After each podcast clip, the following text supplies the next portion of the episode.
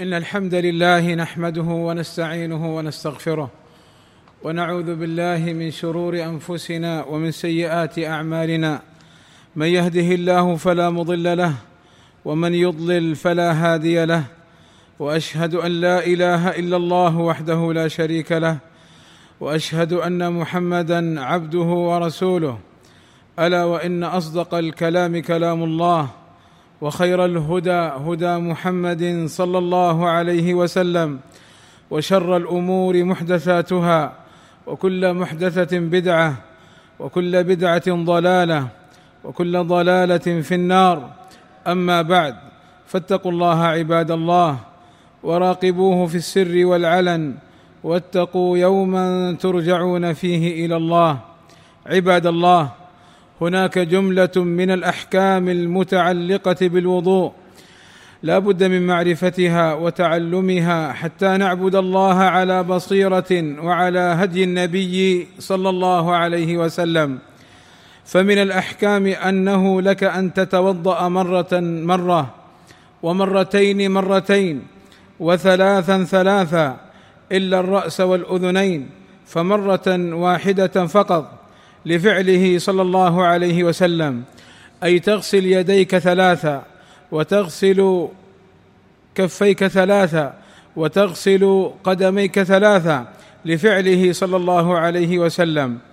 ولا تجوز الزيادة على الثلاث لقوله صلى الله عليه وسلم فمن زاد على هذا فقد أساء وظلم.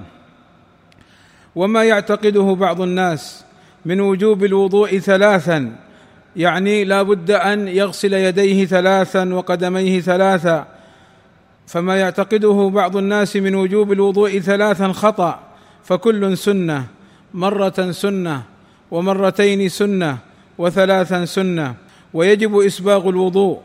وهو تعميم الماء على كامل الوجه واليدين والرجلين مع الدلك. فعن عبد الله بن عمرو رضي الله عنهما قال رجعنا مع رسول الله صلى الله عليه وسلم من مكة إلى المدينة حتى إذا كنا بماء بالطريق تعجل قوم عند العصر فتوضأوا وهم عجال فانتهينا إليهم وأعقابهم تلوح لم يمسها الماء أي لم يصل إليها الماء. فقال رسول الله صلى الله عليه وسلم ويل للأعقاب من النار أسبغ الوضوء. ورأى النبي صلى الله عليه وسلم رجلا يصلي وفي ظهر قدمه لمعة لمعة قدر الدرهم لم يصبها الماء. فأمره صلى الله عليه وسلم أن يعيد الوضوء. وقد نبه العلماء على أن من كان في محل الوضوء مادة عازلة فيجب إزالتها. وهذا مما يخطئ فيه كثير من الناس. حينما يتوضؤون لا يوصلون الماء إلى بعض الأجزاء خاصة العقب مؤخرة القدم فلا يصلها الماء فيغفلون عن ذلك. وذلك ان أن عدم إيصال الماء يبطل الوضوء ويبطل الصلاة. وغسل العضو في الوضوء يعني استعمال الماء ودلكه بإمرار اليد على العضو المغسول. فمن الخطأ ما يفعله بعض الناس من أنه يكتفي بصب الماء دون الدلك فهذا ليس غسلا. ويشرع السواك عند كل وضوء لقوله صلى الله عليه وسلم لولا أن أشق على أمتي لأمرتهم بالسواك عند كل وضوء. ويشرع للمصلي أن يصلي بوضوئه أكثر من فرض فلو توضأ لصلاة العصر مثلا جاز له أن يصلي به العصر والمغرب والعشاء وقيام الليل والوتر ما دام على وضوئه. ويشرع له أن يجدد وضوءه لكل صلاة لقوله صلى الله عليه وسلم لولا أن أشق على أمتي لأمرتهم عند كل صلاة بوضوء ومع كل وضوء بسواك ولفعله صلى الله عليه وسلم ومن قام من نوم ليل يغسل يديه ثلاثا قبل وضوئه فيشرع لمن قام من نوم ليل أن يغسل كفيه ثلاثا لقوله صلى الله عليه وسلم إذا استيقظ أحدكم من نومه فليغسل يده قبل أن يدخلها في وضوئه فإن أحدكم لا يدري أين باتت يده ومما ينبغي أن يتنبه إليه أن الإسراف في ماء الوضوء محرم فقد كان النبي صلى الله عليه وسلم يتوضأ بالمد والمد قدر ما يملأ الكفين من الماء فما يفعله بعض الناس من فتح الحنفية وتركها تصب خطأ وكذا فتحها بحيث يخرج الماء بكمية كبيرة خطأ. ويمكن البعد عن الإسراف بغلق الحنفية عند أخذ مقدار من الماء. وتخفيف فتحة الحنفية لخروج الماء بكمية قليلة جدا. ويشرع لمن توضأ أن يصلي ركعتين. لحديث بلال أنه لما سأله النبي صلى الله عليه وسلم بم سبقتني إلى الجنة فقال يا رسول الله ما أذنت قط إلا صليت ركعتين ولا أصابني حدث قط إلا توضأت عنده. فقال رسول الله صلى الله عليه وسلم بهذا والله أسأل أن يعلمنا ما ينفعنا وأن ينفعنا بما علمنا وأن يرزقنا العلم والإخلاص والمتابعة لسنة نبينا محمد صلى الله عليه وسلم. الحمد لله وكفى والصلاة والسلام على نبينا المصطفى وعلى آله وصحبه أولي النهى. ومن بهديه مقتفى فاكتفى.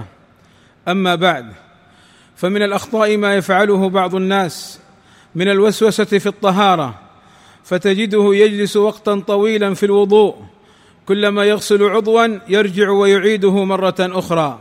ولا شك أن هذا خطأ من تلاعب الشيطان والواجب عليه أن لا يلتفت إلى الوسوسة بل يمضي في الوضوء ولا يلتفت للشك والوسوسة.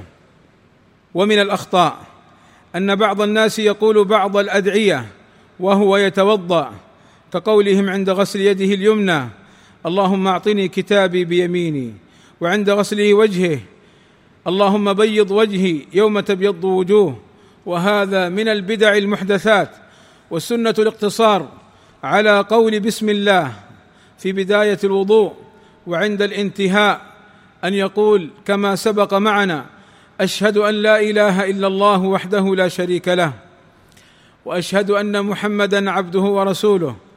اللهم اجعلني من التوابين واجعلني من المتطهرين. أو يقول سبحانك اللهم وبحمدك أشهد أن لا إله إلا أنت أستغفرك وأتوب إليك. ومن الأخطاء ما يفعله بعض الناس من مسح الرقبة.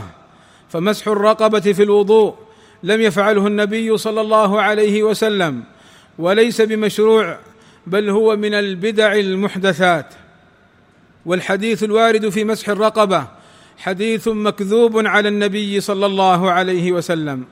ومن الأخطاء أن بعض الناس يظن أنه إذا توضأ ثم حلق شعره أو قص ظفره أن طهارته فيها شك فيبقى في حرج من أمره. والصواب أنه لا حرج عليه وطهارته باقية على حالها. ومن الأخطاء ظن بعض الناس أنه إذا توضأ ثم أصاب بدنه أو ملابسه نجاسة لا يكتفي بإزالتها فحسب بل يعتقد أنه لا بد من إعادة الوضوء مرة ثانية. وهذا خطأ. والصواب أن عليه غسل النجاسة ولا يعيد وضوءه. اللهم وفقنا للعلم النافع والعمل الصالح واتباع سنة نبينا محمد صلى الله عليه وسلم.